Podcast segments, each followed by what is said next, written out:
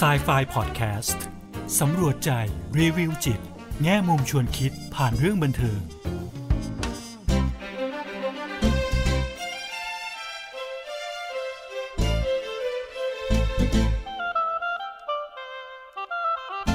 สวัสดีค่ะกลับมาพบกับครูเอดร.กุลวดีทองไพบูลย์กับ Psy-Fi Podcast กันอีกครั้งนะคะพอดแคสต์ที่จะนำพวกเราไปสำรวจใจรีวิวจิตแง่มุมชวนคิดผ่านเรื่องบันเทิงค่ะวันนี้นะคะครูเอก็อยากจะชวนพวกเราไปดูหนังนะคะแต่คราวนี้นะคะเป็นหนังสารคดีค่ะนะคะหนังสารคดีเรื่องนี้ค่ะเพิ่งได้รางวัล นะคะสารคดีภาพยนตร์สารคดียอดเยี่ยมนะคะจากเวทีออสการ์เมื่อในปีที่ผ่านมานี่เองนะคะท่านใดที่ตามข่าวออสการ์อยู่นะคะก็อาจจะพอจำได้นะคะหนังเรื่องนี้ชื่อว่า My Octopus Teacher ค่ะหรือว่าบทเรียนจับปลาหมึกนะคะอันนี้ค่ะเราสามารถดูได้นะคะใน Netflix นะคะแล้วก็เป็นที่ที่คุณเอกเข้าไปดูหนังเรื่องนี้ได้เช่นกันนะคะก็จริงๆแล้วเนี่ยคุณเอกได้ยินชื่อหนังเรื่องนี้มาสักระยะหนึ่งแล้วนะคะก่อนที่จะถึงวันที่เขาประกาศรางวัลออสการ์ด้วยซ้ำไปนะคะแอบคิดในใจว่ามันน่าสนใจเนาะอะไรอย่างเงี้ยค่ะความที่ว่าอยากรู้ว่ามันมีเรื่องราวอะไรเกี่ยวกับปลาหมึกตัวนี้นะคะที่ทำให้มันน่าสนใจอะไรอย่างเงี้ยค่ะเนาะแต่ยังไม่มีโอกาสสักทีนะคะจนกระทั่งช่วงหลังๆเนี่ยค่ะมี work from home นะคะก็เลยพอจะมีเวลาว่างบ้างก็เลยคิดว่าไหนลองเข้าไปดูหนังสารคดีเรื่องนี้สักเรื่องนึงนะคะปกติแล้วเนี่ยพวกหนังเกี่ยวกับสัตว์ใต้ทะเลหรือสัตว์โลกอะไรพวกนี้ค่ะเนาะที่เป็นสารคดีเนี่ยครูเอมักจะไม่ได้ดูบ่อยๆนะคะเนาะหรือถ้าดูเนี่ยก็จะเป็นหนังที่แบบว่าความยาวไม่ได้ยาวมากนะคะหนังเรื่องนี้ความยาวก็ชั่วโมงกว่าๆเลยนะคะเนาะซึ่งแล้วจะบอกว่าหนังเรื่องนี้อยากจะชักชวนให้ดูกันจริงๆเลยค่ะเพราะว่าเป็นหนังที่สวยมากนะคะเสมือนว่าเราดำลงไปอยู่ใต้ทะเลนั้นจริงๆนะคะได้เห็นภาพของสัตว์น้ำนะคะที่อยู่ใต้ทะเลสวยงามมากๆนะคะแล้วเพลงประกอบนะคะก็ดีมากๆเลยนะคะพาในโมเมนต์ที่ทำให้รู้สึกว่ารีแลกซ์อย่างเงี้ยค่ะผ่อนคลายนะคะในโมเมนต์ที่มันต้องตื่นเต้นมันก็ทำให้รู้สึกถึงความตื่นเต้นได้จริงๆนะคะเป็นหนังที่ภาพสวยนะคะภาพสวยแล้วก็ดึงอารมณ์ได้ดีมากๆนะคะแม้ว่าจะเป็นเพียงแค่ได้มองภาพนะคะสัตว์โลกทั้งหลายแหล่ที่อยู่ใต้น้ำนะคะประกอบกับเนื้อเรื่องนะคะที่เขาวางไว้นะคะพอพูดถึงเนื้อเรื่องนะคะเดี๋ยวขออนุญาตคุณเอเล่าให้ฟังคร่าวๆหน่อยก็แล้วกันนะคะว่าเรื่องนี้ที่มาที่ไปเป็นยังไงนะคะก็เริ่มมาจากเรื่องของเครกนะคะ Craig Foster นะคะ Craig Foster เนี่ยเป็นผู้ทำหนังนะคะฟิล์มเมกเกอร์นะคะแล้วเขาก็ทำหนังสารคดีมาเยอะแยะมากมายเนาะจนถึงจุดเนี้ยค่ะจุดที่เขารู้สึกว่าเขาเบิร์นเอานะคะก็คืออยู่ในภาวะหมดไฟนะคะเครกก็บอกกับตัวเองว่าเขาไม่อยากทำหนังอีกแล้วเนาะคือแบบมันหมดไฟแล้วในการทำหนังรู้สึกเหนื่อยล้านะคะก็เลยกลับมาที่บ้านของตัวเองก็คืออยู่ที่เซาท์แอฟริกานะคะเนาะก็กลับมาอยู่ที่บ้านของตัวเองแล้วก็เผอิญเนี่ยก็อยู่แถวที่เขาถ่ายเนี่ยค่ะก็คือแคลฟอเรสต์นะคะก็คือเป็นทะเลนะคะที่อยู่ที่เซาท์แอฟริกาเนาะค่ะซึ่งเป็นที่ที่ยังมีสิ่งที่เป็นธรรมชาติอยู่มากๆเลยนะคะพอเราเห็นสิ่งใต้น้ำจะรู้เลยว่าโอ้โหมันสวยมากๆจริงๆนะคะแล้วทีเนี้ยเครกเนี่ยพอกลับมาอยู่บ้านเนี่ยค่ะเขาก็เริ่มมีความรู้สึกว่าเอ้ยแบบเขาไม่รู้สึกแบบคอนเนคกับใครอะรู้สึกดิสคอนเนคอะค่ะรู้สึกว่าไม่ต่อไม่ติดนะเนาะกับครอบครัวอย่างเงี้ยค่ะโดยเฉพาะยิ่งกับลูกชายเขาเองเนี่ยเนาะก็รู้สึกว่าเหมือนความสัมพันธ์อาจจะเหินห่างอะไรอย่างเงี้ยค่ะเนาะเขาก็เลยเริ่มดำน้ำนะคะวันนึงก็คือตัดสินใจว่าจะดำน้ำนี่แหละเป็นฟรีไดฟ์นะคะไม่มีถังออกซิเจนไม่มีอะไรเลยนะคะก็ดำลงไปนะคะพอดำลงไปเนี่ยสิ่งที่เขาพบใต้น้ำนะคะก็คือปลาหมึกนี่แหละค่ะตัวออคโตปัสนี่แหละเนาะก็คือตัวปลาหมึกนี่แหละค่ะแล้วเขาก็จะเริ่มดำน้ำทุกวันนะคะเพื่อที่จะเข้าไปส่องปลาหมึกตัวนี้เข้าไปดูว่าในแต่ละวันเนี่ยปลาหมึกตัวนี้ทำอะไรยังไงบ้างนะคะไปศึกษาปลาหมึกตัวนี้นะคะเนาะดำลงไปเนี่ยค่ะทุกวันเลยเป็นเวลาเกือบ1ปีนะคะ300กว่าวันนะคะเนาะซึ่งตอนนั้นนะคะปลาหมึกตัวนี้ก็ได้ตายลงนะคะหลังจากที่ออกไข่เรียบร้อยแล้วเนี่ยค่ะก็ตายลงนะคะซึ่งเครกก็จะสังเกตนี่ค่ะอยู่กับปลาหมึกตัวนี้มาตลอดเกือบ300กว่าวันเลยทีเดียวเนาะทีนี้เนี่ยค่ะกระบวนการของเครกเนี่ยตอนที่เขาลงไปใหม่ๆใช่ไหมคะมันก็จะเหมือนเจอปลาหมึกตัวนี้ที่แบบว่าเหมือนอยู่มีเชลก็คือมีเปลือกหอยพวกนี้ค่ะมาเหมือนแบบบดบังตัวเองเงี้ยเหมือนซ่อนอยู่ใต้เปลือกหอยพวกนี้ค่ะเนาะครูเอเนี่ยจะบอกว่าชอบหนังเรื่องนี้มากจนกระทั่งเหมือนแบบไปหาเพิ่มเติมด้วยซ้ำว่าเขาเรียกว่าพฤติกรรมของปลาหมึกอ่ะมันมีอะไรยังไงบ้างนะคะแล้วพบด้วยซ้ำว่ามันมีนักจิตวิทยาที่แบบ ศึกษาปลาหมึกโดยเฉพาะเลยนะคะก็เลยได้เกร็ดความรู้อื่นๆที่เกี่ยวกับปลาหมึกมาด้วยเนอะอย่างเช่นปลาหมึกเนี่ยจะอยู่เขาบอกว่าปลาหมึกเนี่ยเขาจะมี tension ก็อาจจะมีความตึงเครียดนี่ค่ะระหว่างความกลัวแล้วก็ความอยากรู้อยากเห็น curiosity อย่างเงี้ยค่ะเราเห็นว่าปลาหมึกเนี่ยเขาจะเหมือนแบบอยากจะออกไปสำรวจใช่ไหมคะเนอะมีความอยากรู้อยากเห็นว่าโลกมันเป็นยังไงเนอะแต่ในขณะเดียวกันเนี่ยเขาก็ฝังไว้ด้วยความกลัวด้วยเหมือนกันนะคะเพราะว่าเขาบอกว่าปลาหมึกเนี่ยเป็นหอยทากนะคะที่ปราศจากไอตัวไอเชลของเขาอะไอเปลือกของเขาอะค่ะเนาะด้วยวิธีผ่านวิวัฒนาการมานี่แหละมันก็เลยตัวของเขาเบิกก็เลยจะนุ่มๆใช่ไหมคะแล้วก็มันเป็นอะไรที่มันแบบเหมือนเปราะบางเนาะอะไรอย่างเงี้ยค่ะเนาะอาจจะถูกทำร้ายได้ง่ายแต่ปลาหมึกเนี่ยเป็นสัตว์ที่ฉลาดมากนะคะจะจำได้จะมีกลยุทธ์ใหม่ๆเนาะอย่างเราที่จะเห็นในหนังเรื่องนี้ด้วยก็เหมือนกันนะคะว่าปลาหมึกตัวนี้จะสามารถจำได้ว่าเคยสู้กับปลาฉลามเนี่ยด้วยวิธีนี้มันไม่เวิร์กเขาก็จะมีวิธีใหม่ในการที่จะต่อสู้กับปลาฉลามอีกเมื่อมาเจอกันอีกครั้งหนึ่งหรืออะไรอย่างเงี้ยค่ะเนาะก็จะปรับตัวเองไปเรื่อยๆนะคะและอีกอย่างหนึ่งกับเกี่ยวกับปลาหมึกก็คือเขาบอกว่าปลาหมึกเนี่ยเป็น master of deception นะคะก็คือสามารถที่จะแบบพลางตัวเองหรือว่ามีวิธีการล่อหลอกอะไรอย่างเงี้ยค่ะได้ดีมากๆเลยนะคะเนาะแต่ในขณะเดียวกันเนี่ยก็เป็นสัตว์ที่ไม่ได้อยู่กับหมู่คนอื่นนะคะไม่ได้คือแบบว่าเขาบอกเป็นสัตว์ที่อาจจะไม่ได้โซเชียลมากไม่ได้เข้าสังคมมากนะคะเพราะฉะนั้นเนี่ยเวลาในเรื่องนี้ค่ะเวลาปลาหมึกเริ่มผูกมิตรกับเครกเองเนี่ยมันก็เป็นอะไรที่มันน่าสนใจมากๆเลยนะคะว่ากระบวนการตรงเนี้ยมันเกิดยังไงเนาะซึ่งในหนังสารคดีเรื่องนี้ค่ะเขาก็พยายามแบบโชว์ให้เราเห็นว่าเอ้ยเนี่ยกระบวนการตรงเนี้ยในการที่เขาเหมือนสร้างคอนเนคชันนะคะเนาะกับปลาหมึกตัวเนี้ยเนาะสร้างความสัมพันธ์กับปลาหมึกตัวเนี้ยมันมาได้ยังไงนะคะอีกอย่างนึงนะคะเป็นเกรดนึงที่คุณเอ๋รู้สึกว่าแบบน่าสนใจมากกับปลาหมึกเนี่ยเขาบอกปลาหมึกเนี่ยเวลาเกิดขึ้นมาแล้วอะค่ะมันต้องเรียนรู้ทุกอย่างด้วยตัวมันเองนะคะไม่มีใครสอนมันเนาะแล้วในหนังเรื่องนี้ค่ะพอตัวปลาหมึกตัวนี้ได้ไข่ออกมาแล้วใช่ไหมคะไข่ฟักแล้วเงี้ยค่ะเนาะเขาก็ตายแล้วไข่พวกนี้ตัวปลาหมึกตัวน้อยๆพวกนี้ค่ะก็ต้องออกไปสู่โลกต้องไปเรียนรู้ทุกอย่างด้วยตัวเองหมดเลยโดยที่ไม่มีพ่อแม่เป็นคนไกด์เป็นคนคอยนำทางให้นะคะแต่ว่าไปก็เ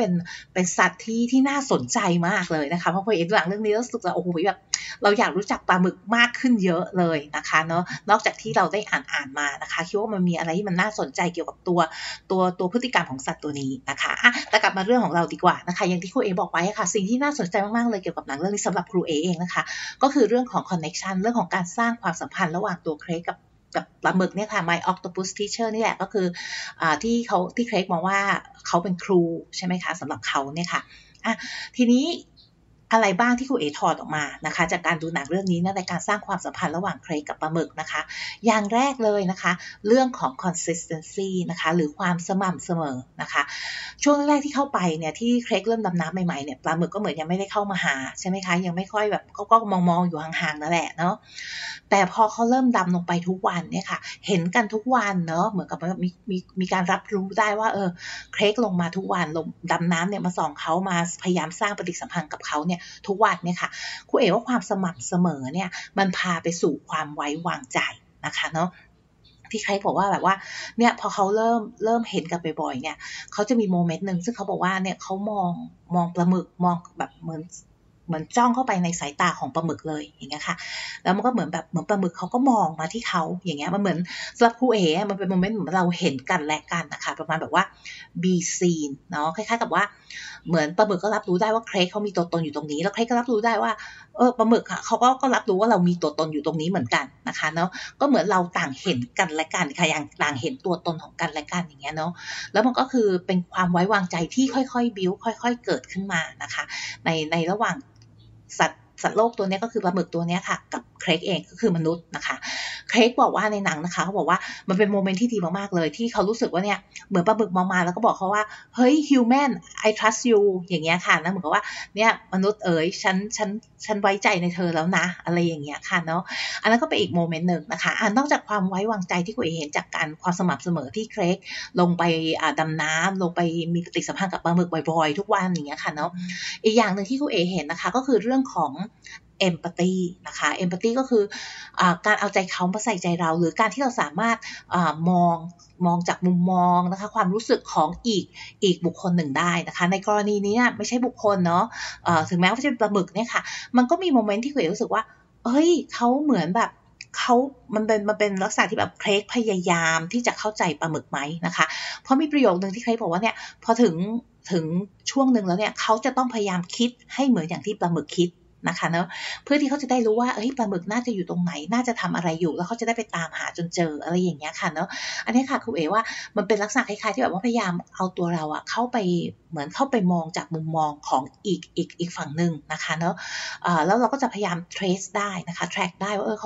เขามีความรู้สึกนึกคิดยังไงเขาน่าจะมีความรู้สึกอะไรและพฤติกรรมของเขาน่าจะเป็นยังไงนะคะเป็นการทำความเข้าใจกันและกันนะคะเนาะมันก็ทำให้ความสัมพันธ์ตรงนี้มันเติบโตขึ้นใช่ไหมคะเรื่องของ empathy นะคะนอกจากนี้แล้วอ่ะยังจะมีเรื่องของความเห็นอกเห็นใจกันด้วยนะคะหรือที่คุณเอ๋ใช้คำว่า compassion ก็แล้วกันนะคะเนาะมีช่วงนึงนะคะที่ปลาหมึกเนี่ยต้องต่อสู้กับปลาฉลามนะคะพอต่อสู้ไปเนี่ยเราก็เลยถูกปลาฉลามแบบเหมือนเอาหนวดกัดหนวดไปอะไรอย่างเงี้ยเนาะเอาก็ขาดไปนะคะเนาะแล้วก็คือต้องช่วงนั้นตัวปลาหมึกตัวนั้นก็คือแบบซึมไปอย่างเงี้ยค่ะไม่ขยับไม่อะไรอย่างเงี้ยค่ะเครกจะพูดให้ฟังเลยว่าเขารู้สึกแบบเห็นใจมากรู้สึกแบบว่าอยากที่จะเข้าไปช่วยเหลือ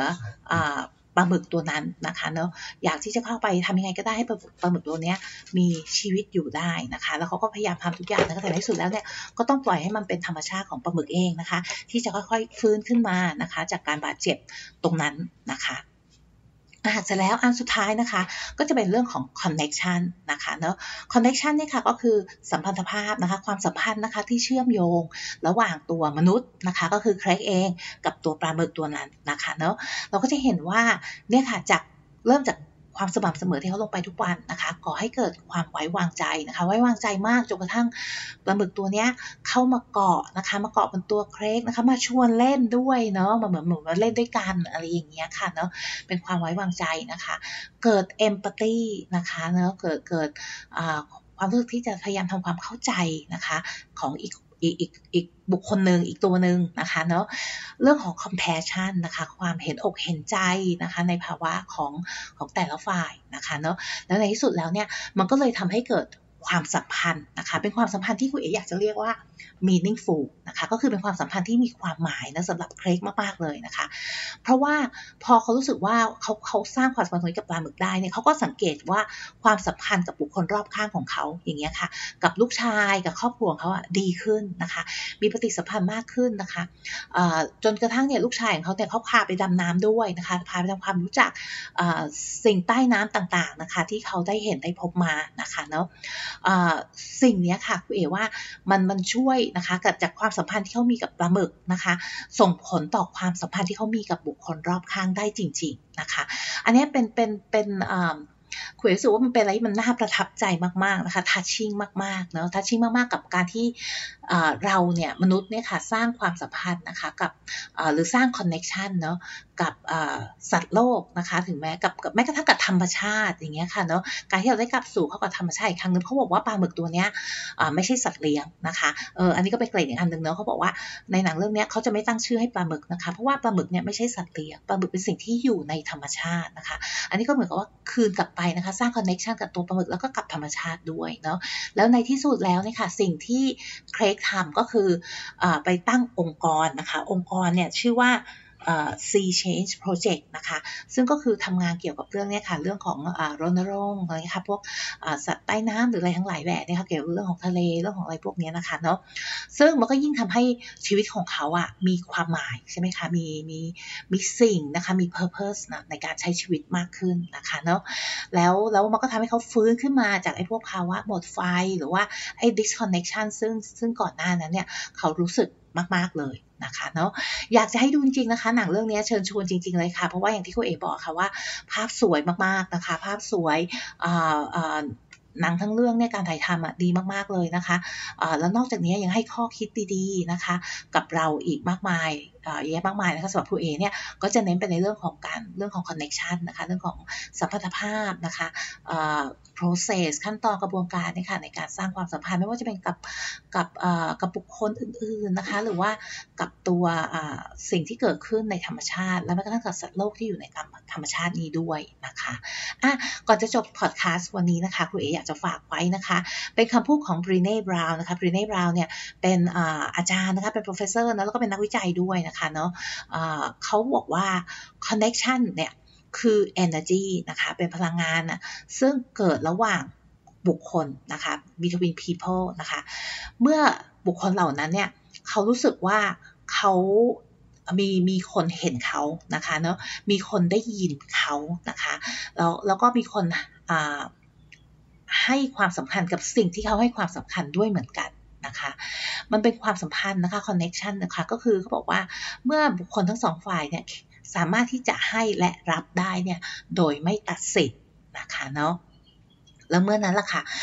ไอความสัมพันธ์เนี่ยมันก็จะเกิดขึ้นนะคะเป็นความสัมพันธ์ที่แข็งแกร่งนะคะเป็น strength นะคะในความสัมพันธ์นั้นๆนะคะเนาะแล้วก็จะยิ่งทำให้ความสัมพันธ์นั้นน่ะมันดียิ่งขึ้นไปอีกนะคะกูเอเชื่อมากๆเลยค่ะว่า connection เนี่ยเป็น foundation เลยเป็นพื้นฐานเลยนะคะในทุกๆความสัมพันธ์ที่ดีนะคะอ่ะวันนี้นะคะก็เวลาหมดแล้วนะคะเดี๋ยวอาทิตย์หน้ากลับมาฟังนะคะกันอีกครั้งนึงนะคะแล้วดูว่ากูเอจะเอาเรื่องอะไรนะคะมาชวนพูดคุยในสัปดาห์หน้ากับ Psy-Fi Podcast ค่ะวันนี้สวัสดีค่ะ